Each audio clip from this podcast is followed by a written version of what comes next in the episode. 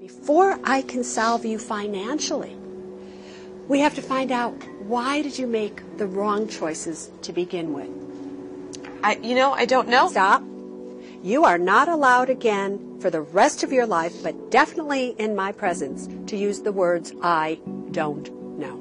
You absolutely know.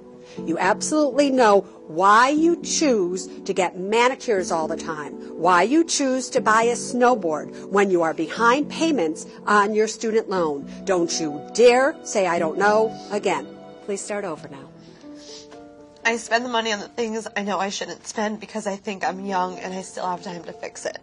So I know that I'm getting further and further in, but I think it's okay because I can fix it when I want to. You are lying to yourself. You are lying so that you can make have a justification as to why you bought a $1400 bed, why you drive a car.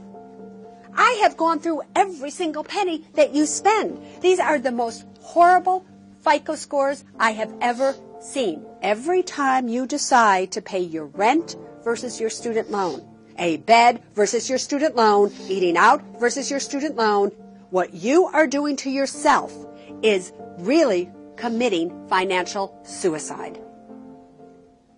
What has prevented you from getting a job in the area that you got your degree in? I have no interest in it. I don't care. Not an acceptable answerable answer, Hannah.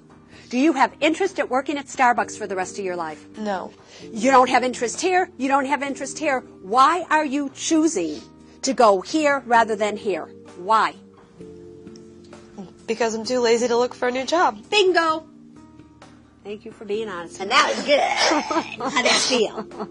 Good.